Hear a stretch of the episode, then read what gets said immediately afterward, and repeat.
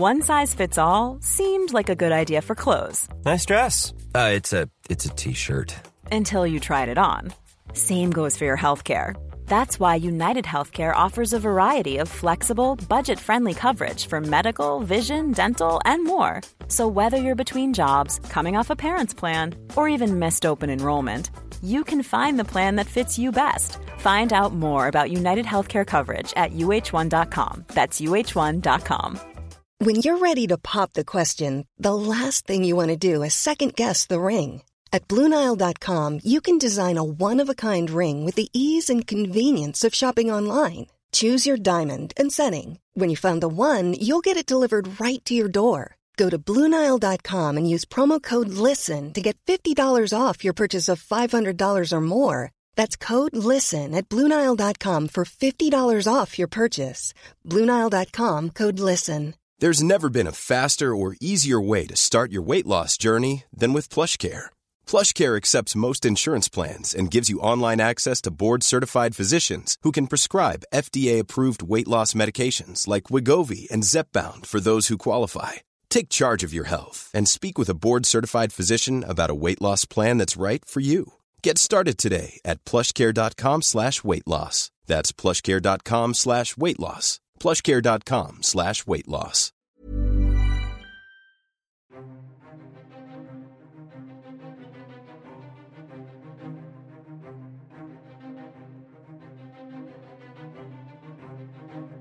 Greetings from the hill country of Central Texas. This is Revolution of Military Affairs, and I'm your host, Amos Fox.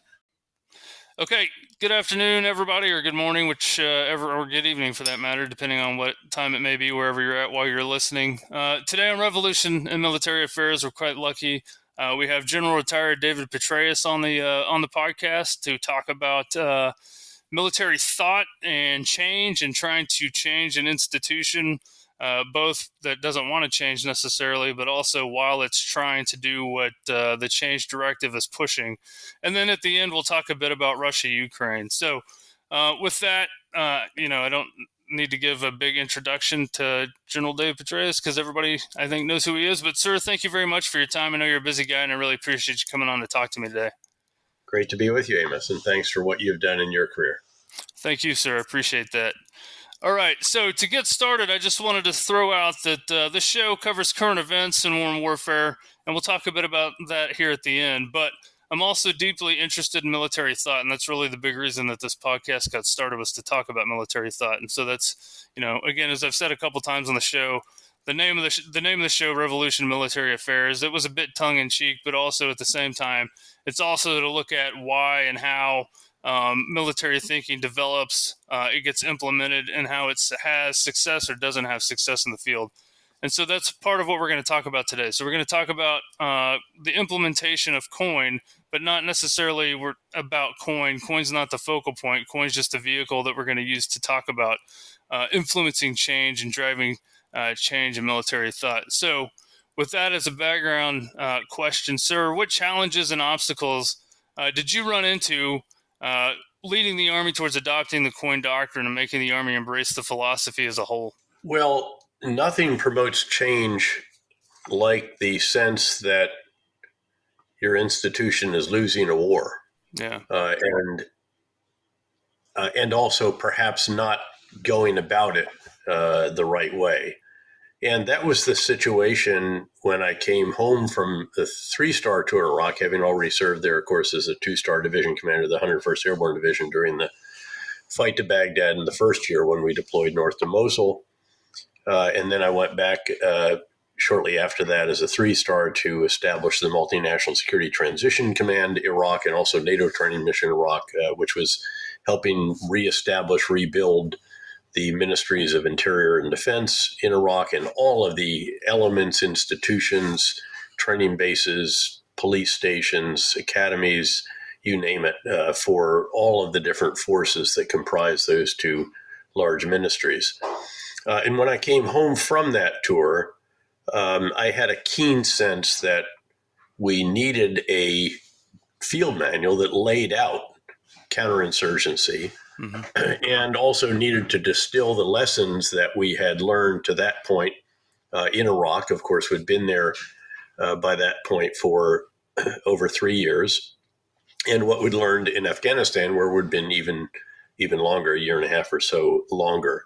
Uh, and to capture those, to discuss those uh, as an institution, uh, and then to capture them in an actual field manual, uh, with the idea being that it would be for the Marine Corps as well as the Army, for all ground forces. And my close friend and battlefield comrade Jim Mattis was my counterpart in the Marine Corps we didn't want to go joint because if we did a joint manual, we would literally lose control of it. I wanted mm. to control it, frankly, from Fort Leavenworth, which is where my headquarters was. Yeah. But noting that the commander of the Combined Arms Center, which was the title that I had, also had about five different other hats commandant of the Staff College, yeah. Um, deputy commander of U.S. Army Training and Doctrine Command uh, for operations, which gave you purview over something like 14 or 15 schools and centers across yep. the United States. Um, I was the proponent uh, for um, command and control, uh, that system. Um, and there were a variety of other hats and positions uh, that I had. Uh, the Combined Arms Center training, which oversaw the scenarios at the training centers uh, I was also the senior rater for the chief of operations group at the National Training Center, actually a very important lever. Uh, and then we also had the uh, uh, Battle Command Training Program, which was the organization that ran the training for the division and corps headquarters, the big simulation exercises, and also oversaw the road to deployment, which was the activities that every brigade went through during the year prior to deploying to Iraq or Afghanistan. And they started it off with a week long seminar that, when I arrived there, was still combat in cities. And very quickly, I made that into counterinsurgency. Yeah. Um, now, not that we weren't fighting in cities, but we were conducting a counterinsurgency campaign, not a conventional military campaign, which is the way that orientation uh, of the forces. We'd done the fight to Baghdad already, that was behind us. And now we were contending with essentially uh, extremist groups and, and, and insurgents and, and some militias. So that's the context. Uh, and I was told by the chief of staff of the army. So you, you, know, you ask about challenges and obstacles. Actually, there were a lot of uh, the opposite of that. There was a, a real catalyst for this, a recognition again throughout our army, I think, and in the Marine Corps, that we needed a manual. There was an interim manual that had been developed very hastily. It was not adequate. Prior to that, there was no formal field manual for some decades. Basically, after Vietnam, we had decided we didn't want to do this again. And so we consigned uh, counterinsurgency, low intensity conflict, et cetera, almost to the ash heap of doctrinal history yeah. and had really done very little on it uh, in terms of training or actually the the professional military education. I also oversaw through the Center for Army Leadership and also the pre-command course and a variety of other school for advanced military studies, which you attended, of course. Yep. Um, you could you could essentially guide, you could reshape uh, all elements of the commissioned, non-commissioned, and warrant officer professional military education. So all the courses that were taught in all of these different schools and centers throughout our army. So we used to call, in fact, this is predated me, but the Combined Arms Center Fort Leavenworth was described uh, as the uh, intellectual center of the military universe. It had control of just about everything except for the Army War College. Um, and you if you used all these different hats, if you used the authorities that you had wearing these different hats in these different positions, uh, you had some real levers to, to change the army. And beyond that, the Army Chief of Staff, when I stopped through Washington on the way to Fort Leavenworth and asked him if he had any guidance, he said, Yeah, shake up the Army, Dave. Hmm. Uh, and I knew General Schoomaker very, very well from past assignments. And uh, that was all you need. And then my immediate boss, the commander of U.S. Army Training and Doctrine Command, uh, General Scott Wallace, had been my boss during the fight to Baghdad. Great mm-hmm. battlefield commander, great thinker. Uh, and he said, Yep, you know, absolutely fully support you. And the chief would come out to Leavenworth at least once a month. So you had, I had a lot of interaction with him, uh, even though I was a three star. and and other four stars were between me and, and him. So there were a lot of supportive aspects at that time. And, and by and large, drafting that counterinsurgency field manual was not the real challenge. Um. Certainly, it's very difficult to distill all these thoughts, to conduct this, to guide it, to work out all the arguments and everything else. And it was quite emotional at various times with some of the different contributors and some of the critics of it, et cetera, et cetera. But at the end of the day, that was not the challenge. The real challenge was implementing it. Uh, and there, there were um, uh, voices that were in opposition, if you will, because the way we interpreted uh, the manual for the conduct of the campaign in Iraq in particular, uh, once the president announced that he was not going to withdraw, uh, despite the extraordinary uh, increase in violence during 2006, which invalidated the campaign plan that we'd been executing, which was reasonable until a particularly catastrophic event in, in February of 2006 which and that's the year that we wrote that manual, uh, in which a Sunni extremist organization, Al Qaeda in Iraq, destroyed a very sacred Shia shrine in the Iraqi city of Samarra, uh, which was a Sunni predominant city, and the Sunnis had committed always to protecting the Shia shrine, the third or fourth holiest shrine in all of Iraq, a Shia predominant country. So this was a major event, and it set off a s- cycle of sectarian violence that just kept escalating. And by the time uh, President Bush decided to change his Secretary of Defense, uh, select a new commander, a new ambassador for Iraq, uh, the violence was literally out of control. Uh, oh, yeah. The country, at, at least those large portions of the country, were in a Sunni Shia civil war, including the capital, Baghdad, some six, seven million people. So it was a very, very challenging situation. Many of the voices in the military hierarchy uh, thought it was just time to try to figure out how to conduct a graceful exit, get out of there, hand off to the Iraqis, close the door, and leave it to them. President Bush didn't see it that way. I certainly didn't either. I was asked uh, about this by folks who are in the White House overseeing the uh, Iraq policy review in the the winter of 2006.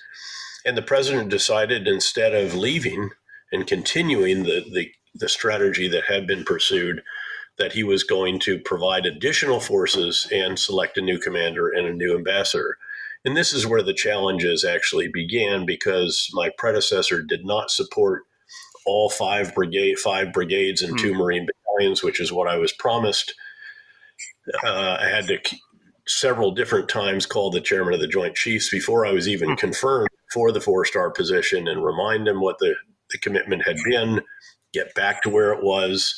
Uh, and then, frankly, the prime minister of Iraq didn't want to do what we wanted to do either. Um, what I recognized, and I think a lot of us recognized needed to be done was completely reverse what we've been doing. So this yeah. has changed management at its at its most extreme. You can't change any more than 180 degrees. And our strategy had been, which was valid up until this cycle of violence took off, it was basically train, equip, and develop the Iraqi security forces, transition security tasks to them and to Iraqi institutions. Uh, reduce our forces in neighborhoods, consolidate them on big bases, and then begin to go home. Uh, and that was the plan all the way through 2006 until the president uh, stopped that and then empowered me basically uh, to reverse it. But again, reversing something that had been going on for quite some time, obviously, naturally, I think would uh, raise some opposition from those who had been implementing, and th- that was the case. And then a number of the service chiefs were concerned that this would break the force. Uh, and the president, in response to a service chief saying that he feared that this would break the force, said, I'll tell you what'll break the force, General, and that is losing a war. So he was absolutely committed. Um, I remember meeting with him after I was confirmed, but before returning to Iraq for the four star tour for the surge. Uh, and he said, Well, General, we're doubling down in Iraq, uh, aren't we? And I said, Mr. President, your military is going all in. and we need the rest of government to go all in with us. And he said, I will ensure that that is the case. And he did. And he ran the Washington end of the war personally. Uh, most significantly by having every Monday morning. The work week in Washington began at 7:30 a.m. on a Monday morning with a one-hour video teleconference with the entire national security team around the Situation Room table in the West Wing of the White House, on a video conference with Ambassador Crocker uh, mm. and me. Um, so again, I think the challenge really wasn't developing the manual; yeah. it was then actually implementing what the manual uh, would lead us to do in those circumstances, which was that we had to go back into the neighborhoods. Yep. We had to take back control of the security situation, the responsibility from the Iraqi security forces. We had to withdraw them and reconstitute them and then put them back into the fight. This is police as well as uh, military. Mm-hmm. Uh, and we also, though, recognized that we couldn't kill or capture a way out of an industrial strength insurgency we had to reconcile with as many of the rank and file of the, the lower level insurgent group members uh, and so forth, and also intensify the pursuit, the relentless pursuit of the irreconcilables. And we had a whole intelligence element that we built to determine whether individuals were reconcilable or not. And obviously, the higher you get in the extremist and insurgent group and later uh, Shia militia food chain uh, hierarchy, the less chances are that we would see you as reconcilable. And, and the irreconcilables had to be captured or, if necessary, killed if they resisted uh, apprehension. Um, so that was the the new strategy. The prime minister of Iraq, however, uh, through his national security advisor, on the second or third day that I was there, de- demanded a meeting late at night. The the then ambassador, not Crocker yet, uh, and I went over very quickly it was an emergency. He then delivered to us a series of demands from the prime minister. I knew the national security advisor from the past when I was there as a three star. I helped draft the national security strategy for mm. Iraq with him. Um, and these demands were the exact opposite of what we intended to do. And in essence, he wanted to not only continue what we'd been doing, yeah. but to accelerate it. And my response to that was so let me get this right. We're failing and you want to fail faster. And I said, that's not what we came here uh, this is what we intend to do. And the prime minister should know if he really does intend to go through with what you have just laid out, uh, that I'd appreciate him telling that to President Bush tomorrow mm-hmm. during the normally scheduled video conference that he and the president have every week, which I will attend for the very first time with the ambassador. But he should know that if he lays that out for the president, that and intends to do that, he will do it without me because I'll be on the next plane to Washington and I intend to take the policy with me. It was a real moment of, hmm. you know, blood coursing through your body, not sleeping that night. Go to the meeting the next day, and we never hear anything about it again. And so we go on uh-huh. and implement. In the same, frankly, the Joint Chiefs um, at the six month mark tried to box me in to force a certain pace of withdrawal and the bottom line was I just did not go along with it. Um, so those were the challenges.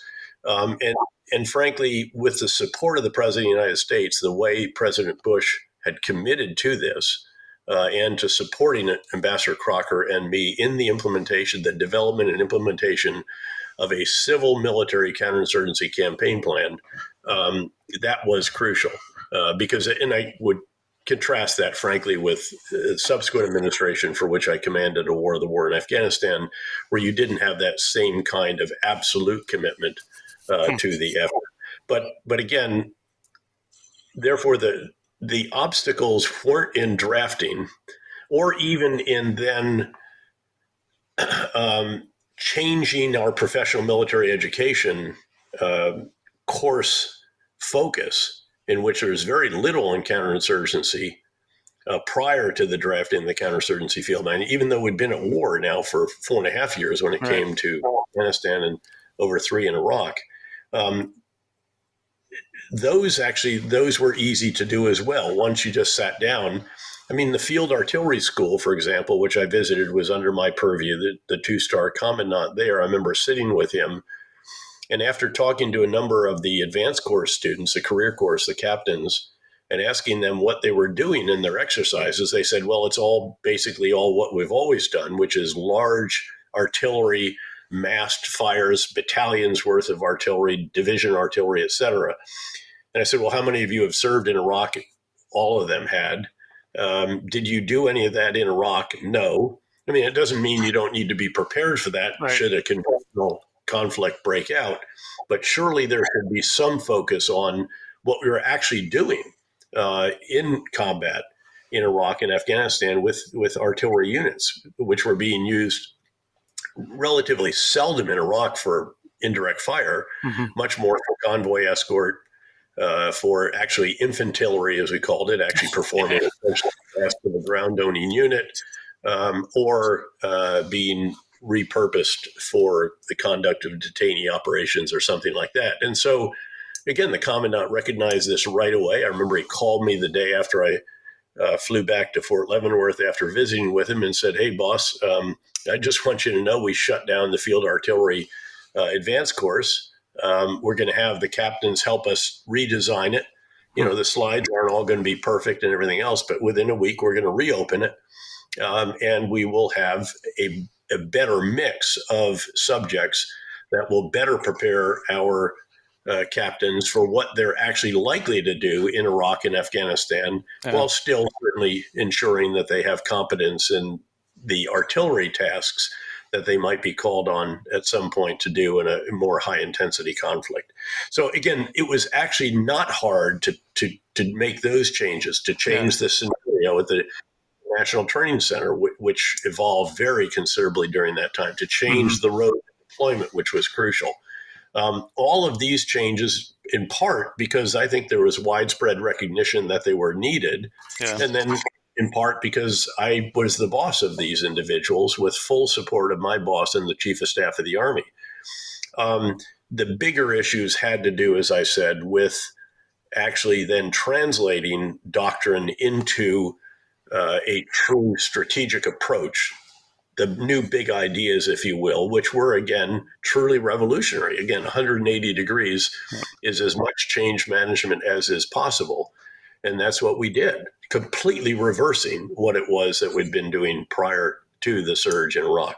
Just to comment on a couple things that you uh, that you raised there. So uh, I was uh, deployed in 2005 to 2006. I was there from November of 05 to November of 06 with Second Brigade 4ID, uh, and we had we were down at Fob Cal and our train up prior to uh, prior to that deployment was uh, just what you would think. Like we did, I did gunnery right before we left, so I showed up in August. We deployed in uh, November of 05.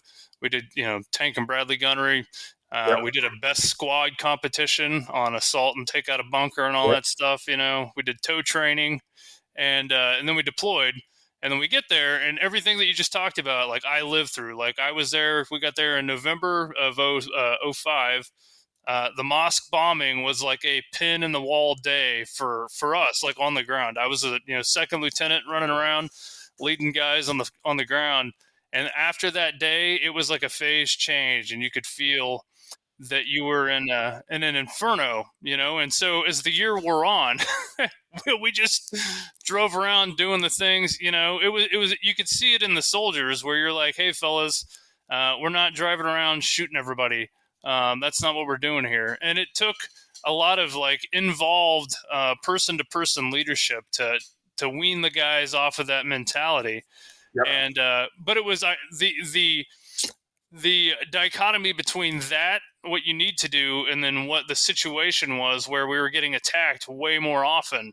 You know the guys couldn't understand how these two things were inconsistent with one another.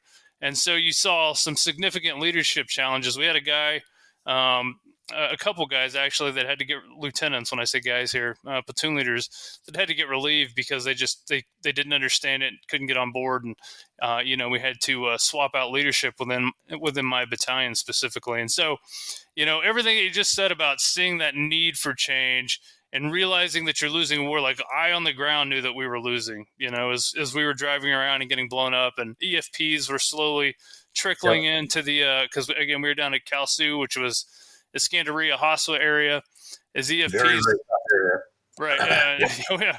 Uh, it got it got way worse. it's the year we're on. It yeah. was uh, it was horrible. But um, you know, let me just reiterate again: the biggest of the big ideas was that we had to live with the people to secure them. Security of the people is job one. Again, if you don't have security, nothing else is possible. You can have all the grandiose political, economic, uh, market schemes that you might dream up, but without security, none of those are implementable. So you had to improve security. And of course, you know, Baghdad was completely out of control by the time the surge started. I think the the month the president made the decision to conduct a surge instead of continue to withdraw was a month in which there were 53 dead civilians due to violence every 24 hours just in Baghdad. So again, the the capital was out of control. Uh, but again, that meant reversing what we'd been doing. Mm-hmm. Um, but what we'd been doing, in my mind, was clearly failing, uh, even if, again, there was a bit of resistance to completely changing uh, what it was that we were doing. And then, uh, and to the pace of the provision of the additional forces, because although the surge that mattered most was not the surge of forces, it was the surge of ideas. Nonetheless, the additional forces enabled us to implement those ideas much more rapidly than otherwise would have been the case, which was crucial because we had six months essentially to show Congress that this could produce results. And we did. Violence was down by 40 or 50% or something like that within six months, although it got much tougher in the first four months or so until it began to get better. One other quick observation mm-hmm. this was really driven home to me sometime in the late summer of 2006, where a there was a story, I believe, in the New York Times, the title of which was Driving Around Baghdad Waiting to Get Blown Up, which was how a sergeant described what it was he was doing. So, again, as you note, yep. um, our non commissioned uh, and, and, and junior commissioned officers, and uh, to be fair, beyond that, all the way up to General Odierno, the three star operational commander, um, and and eventually General Casey as well uh, also came to recognize we needed to make a change, but. But that was uh, again after some resistance, certainly while Secretary Rumsfeld was still uh, in the Pentagon, and that was all the way through uh, early November of 2006, uh, when after a disastrous midterm election, the president decided it was time to change leadership in the Pentagon as well as again in Iraq, Central Command, etc. There's never been a faster or easier way to start your weight loss journey than with PlushCare. PlushCare accepts most insurance plans and gives you online access to board-certified physicians who can prescribe FDA-approved weight loss medications like Wegovy and Zepbound for those who qualify Take charge of your health and speak with a board certified physician about a weight loss plan that's right for you. Get started today at plushcare.com slash weight loss. That's plushcare.com slash weight loss. Plushcare.com slash weight loss. Burrow is a furniture company known for timeless design and thoughtful construction and free shipping, and that extends to their outdoor collection. Their outdoor furniture is built to withstand the elements, featuring rust proof stainless steel hardware, weather ready teak and quick-dry foam cushions. For Memorial Day, get 15% off your Burrow purchase at burrow.com slash ACAST and up to 25% off outdoor. That's up to 25% off outdoor furniture at burrow.com slash ACAST.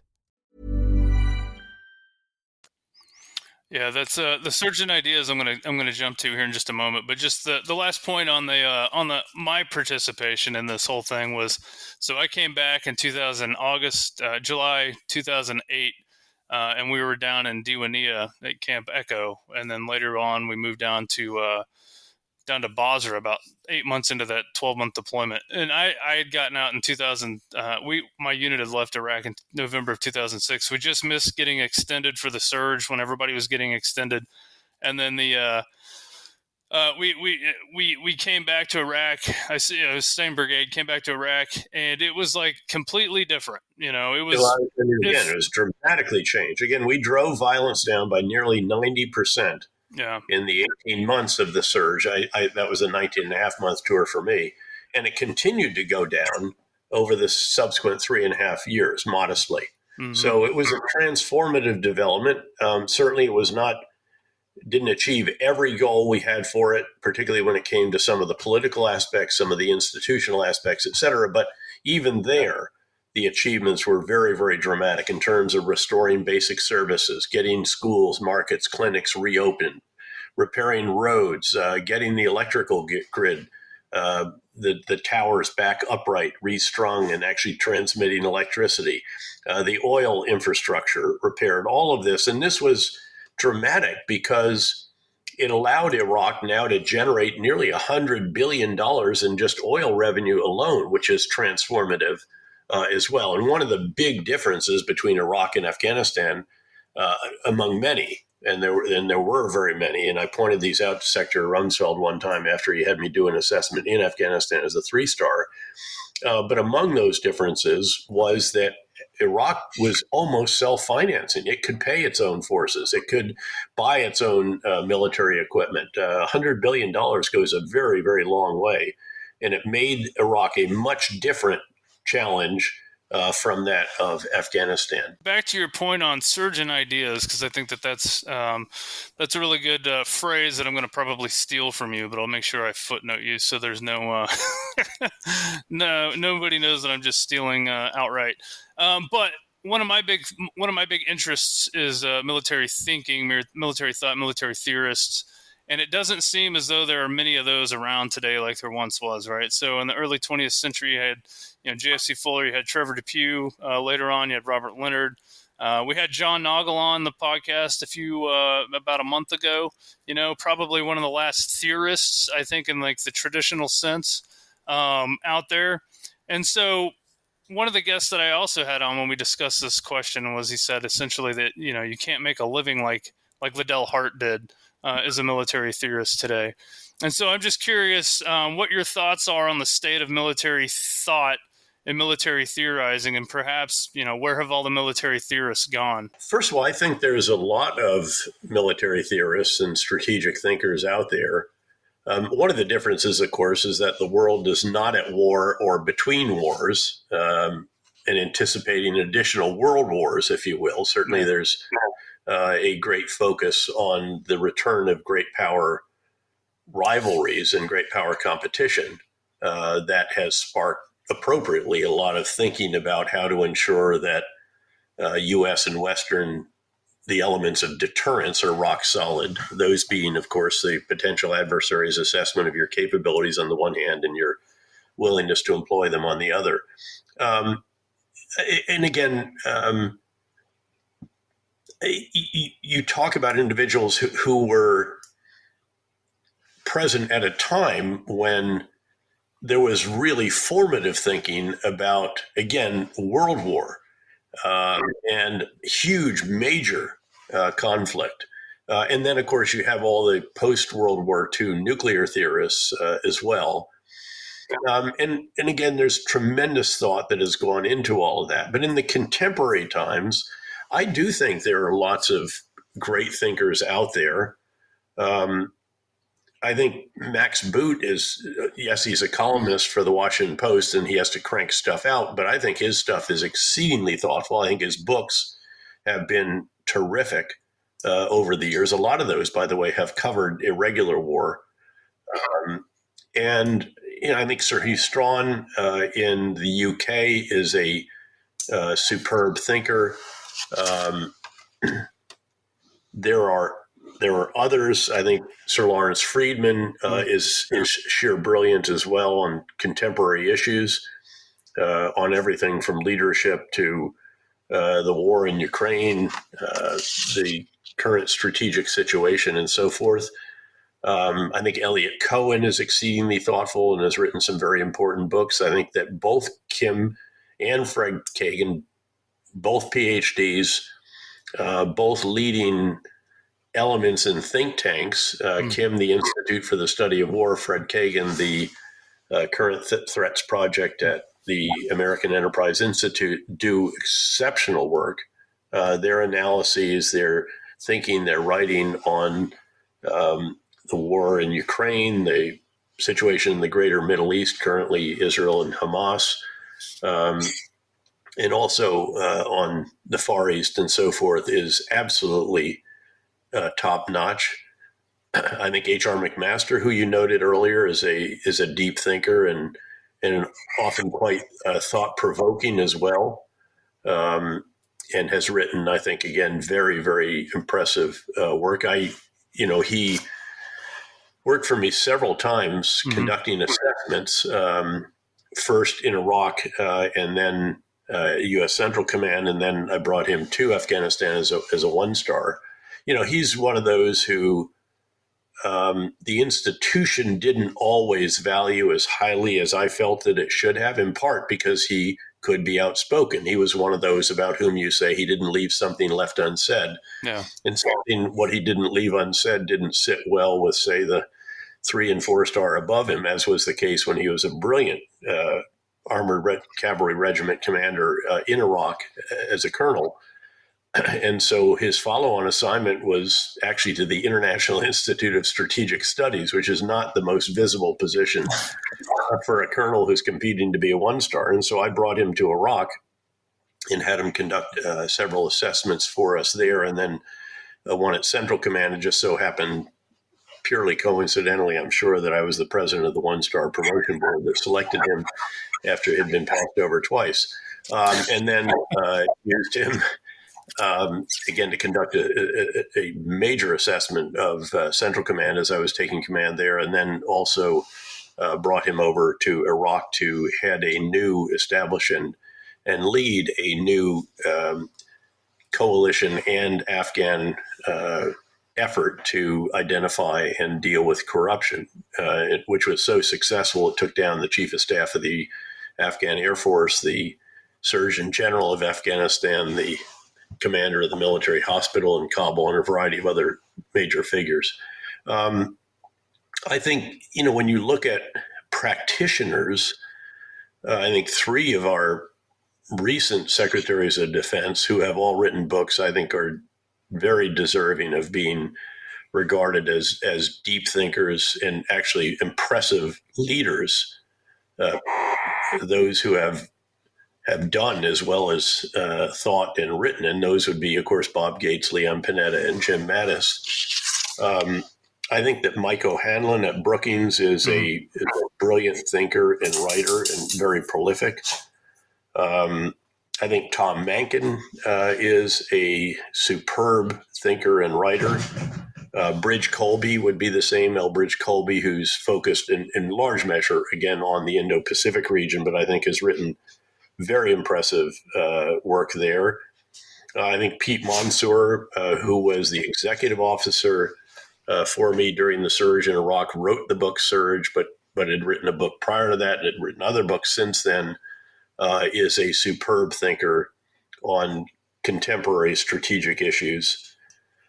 Um, and then there are two who actually were part of my PhD committee at, at hmm. Princeton, with whom I don't always agree, but who I find again very thought provoking at the very least. And those are uh, professors uh, Steve Walt and Barry Posen at Harvard mm. and MIT, respectively. So again, that's just a very quick list, sort of off the top of my my head. I'm sure there are those that, that I'm leaving out, um, but I don't think again that there's any dearth of these individuals. I think it's just that when you're not in a world war or perhaps fearing a world war, although certainly there is a greater prospect of great power competition uh, turning into conflict at the present time, which is focusing the mind more on the situation in the Indo Pacific, but nothing like, again, what the context was when those, again, yeah. individuals were in the pantheon of military uh, strategy, Liddell Hart and uh, JFC Fuller, and, and, and and those individuals um, were so central uh, to thinking at that time. So the times do, to a degree, make the man or the woman, um, and I think that's how I would characterize the landscape today. But I, I, again, I find no shortage of individuals on whose every word I hang.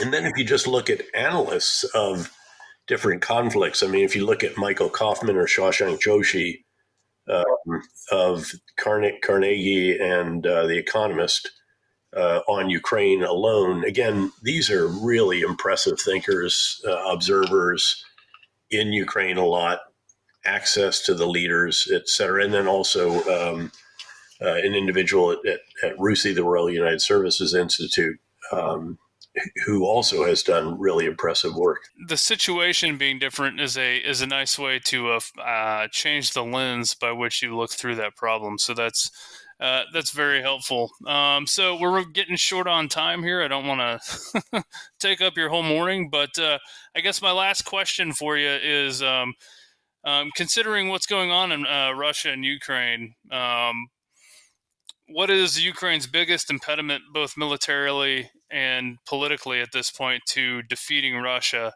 Well, I think there are several. First of all, I, I should just note that the individual at RUSI um, is Jack Watling, Jack, who I think yeah. very highly of. Uh, again, a, a, very, very uh, brilliant thinker who has spent lots of time on the ground um, and who has analyzed all of this very thoughtfully and, and often has proven to be quite prescient in his analyses.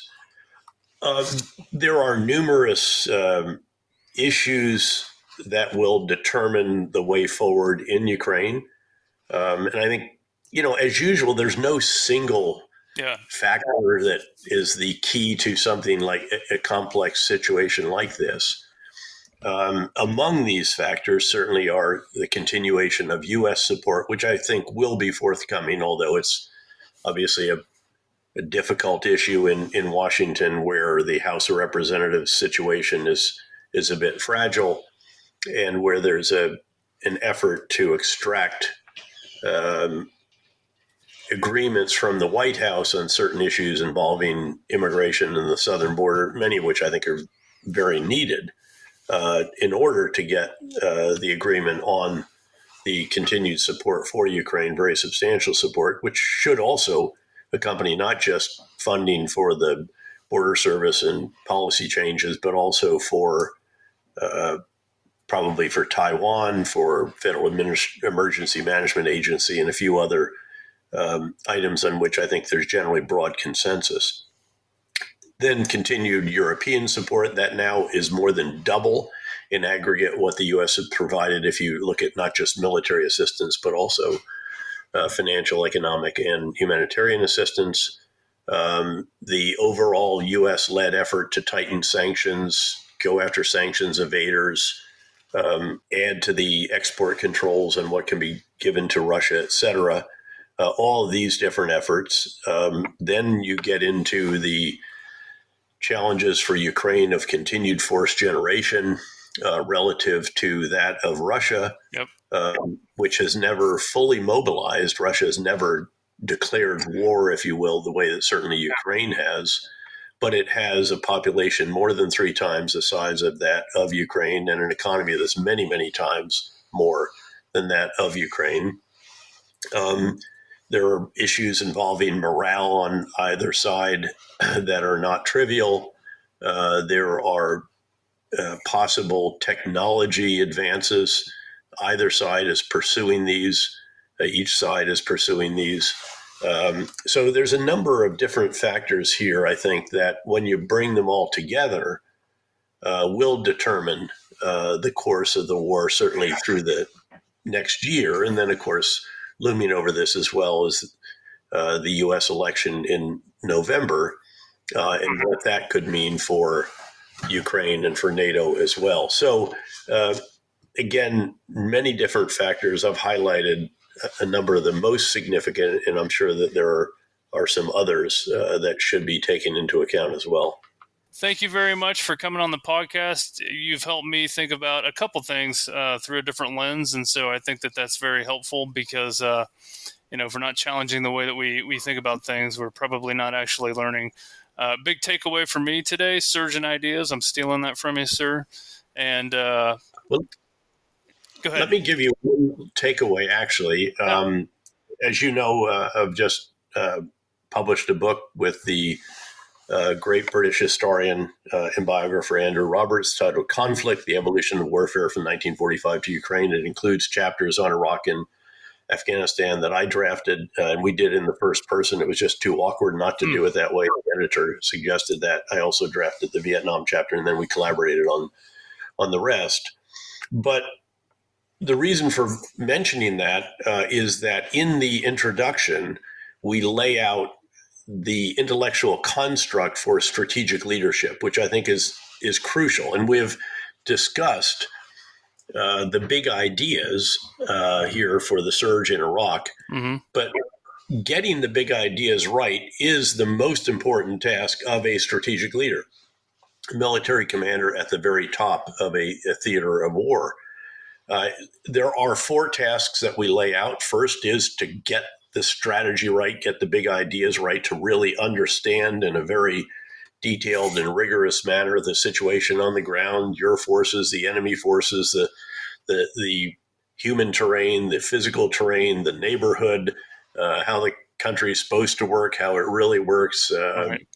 ethnic, sectarian, tribal, and other composition in the population, et cetera, et cetera. Uh, and then to get the big ideas right uh, and to avoid doing what Clausewitz cautions against, which is trying to make a war what you'd like it to be rather than what it really is, which is, by the way, one of the failings that we exhibited in Vietnam for many years. Um, so, having gotten the big ideas right, then the second task is to communicate them effectively through the breadth and depth of the organization and to everyone who has a stake in the outcome of a conflict.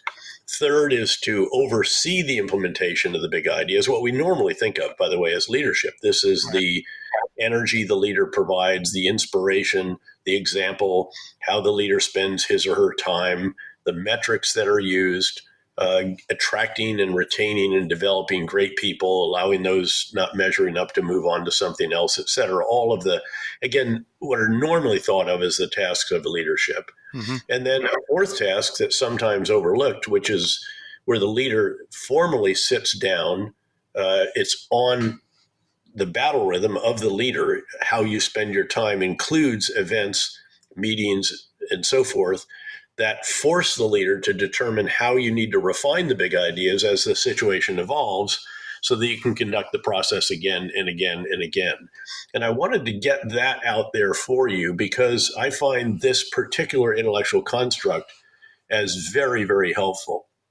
Um, I think, and I used this, I developed it, I really refined it when I was a three star at Fort Leavenworth in the one general officer command that I had that wasn't in combat, five others being in combat, uh, and then actually employed that model uh, during the surge in Iraq, where I was the strategic leader in the military side right. uh, at Central Command uh, at uh, in Afghanistan as the commander there, ultimately as the director of the CIA and so forth. It works in the civilian world as well. I can attest to that. Again, being a partner um, in the global investment firm KKR, where we own over 120 companies, which often own other companies and have minority investments in another 100 or so. Again, this model is absolutely relevant in the in the civilian sector, uh, just as it is in government, in, in uniform, et cetera. But it begins with getting the big ideas right. And if you don't have the big ideas right, I don't care how impressively you execute the other tasks of a strategic leader communication, overseeing the implementation, and determining how you need to refine them. Um, you're not going to succeed unless you do actually refine them in a way that does get the big ideas right and you then carry on from there. So this construct, I think, is is very uh, informative, instructive, illuminating, and is something that I think is worth your pursuing uh, as you go about what it is that you're doing, and as you look at, frankly, uh, at proxy war and the conduct of your own PhD, mm-hmm. Uh, and, and, and, whatever follows uh, from that. Yeah, thank you for that, sir. I think that that's uh, getting the getting the strategy, getting the big ideas right. I think is it goes back to one of the things that we talked about earlier too, and that is uh, people. You know, and if you don't have the right people helping you, helping inform you, helping, you know, give you a broad understanding of the situation, or if you just don't have the right people, sometimes you need to move folks on, like you said, or or bring in folks that you can. Uh, can get that dialogue from. The other thing too that I think, just last point on that, sir, is the how to uh, determine how to refine and refine. We talk about SAMS earlier, uh, the School of Advanced Military Studies. That was one of the big things that was always hammered in during that course to us was you always have to reframe, right? So even if things are going well, you always need to reframe and take a step back and say, "Hey, we doing this right? Do we have the right measures of effectiveness and performance?" Exactly right. Yep. Yeah, and you step Yep. through And that. that requires a culture uh, that begins again at the very top that should explicitly, publicly embrace the concept of being a learning organization. Right. In the counterinsurgency field manual, uh, we inserted a phrase that said the the side that learns the fastest typically prevails in this kind of conflict. I'd argue, and others as well. Yeah. Um, but that requires a culture that seeks to ensure that the organization, the institution, is a learning uh, organization. And there's a whole variety of tactics, techniques, and procedures that you then uh, implement to ensure that you are, one of which is formal events that require you to determine how you need to refine the big ideas and repeat the process. But it's also ensuring that people like H.R. McMaster, um, like John Nagl, uh, some of these others, that I want them inside the tent. Uh, Mhm. I want them because they're not shrinking violence. They're willing to tell the commander when perhaps the big ideas aren't as persuasive as he thinks they are. Uh, they're willing to challenge you. Um, there was a military intelligence officer who had been basically banished from Iraq uh, for saying early on that we're facing an insurgency here. And the Pentagon didn't want to hear that. They actually had him sent home, Derek Harvey. Hmm. And so when I was selected to command the surge, I said, find Colonel Derek Harvey. I want him going back with me. Uh, and I made him my special assistant for something or for intelligence or something. And he was invaluable. Now, that doesn't mean that I adopted every single proposal that he he offered, Right. but I sure listened to every one of them, and I did adopt many, many of them, including. I remember right before I left to go back, um, he suggested that I ask the chairman of the Joint Chiefs for something like two thousand additional intelligence personnel, um, and I did. I literally put the letter on the chairman's desk myself. You know, never got two thousand, but we got more. Um, and that proved to be vital because, again, as you well know, this is all intelligence driven. Oh yeah. Uh, again, you're going to determine who is reconcilable and who is not. You have to actually understand the human terrain. You have to understand these enemy uh, elements and organizations in a very nuanced manner because these are basic, these are very significant determinations. I mean, this means you're going to either try to reach out to someone, sit down with someone who has your blood on their hands, or you're going to try to capture or kill them. So, uh, and it was quite an emotional issue actually when we first started to put forward the idea of reconciliation. A number of the battalion and brigade commanders really that they didn't embrace this immediately. It took some time to work through this and to show them the wisdom of this. And ultimately, of course, we reconciled with 103,000 former uh, insurgent group low level members. Yeah. Uh, and uh, 80,000 of those were in, former insurgents, 23,000 were former Shia militia members supported by Iran. It can be done, it has to be done, it should be done, but it has to be uh, carried out in a very informed manner. And that required, again, this intelligence. So you can see also the many layers of activity. You know, it's, it's one thing to get the big ideas right, Yeah.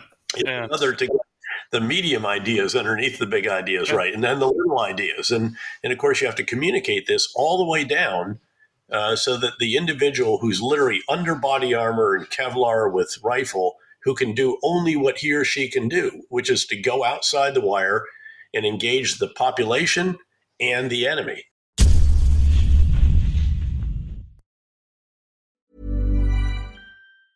Planning for your next trip?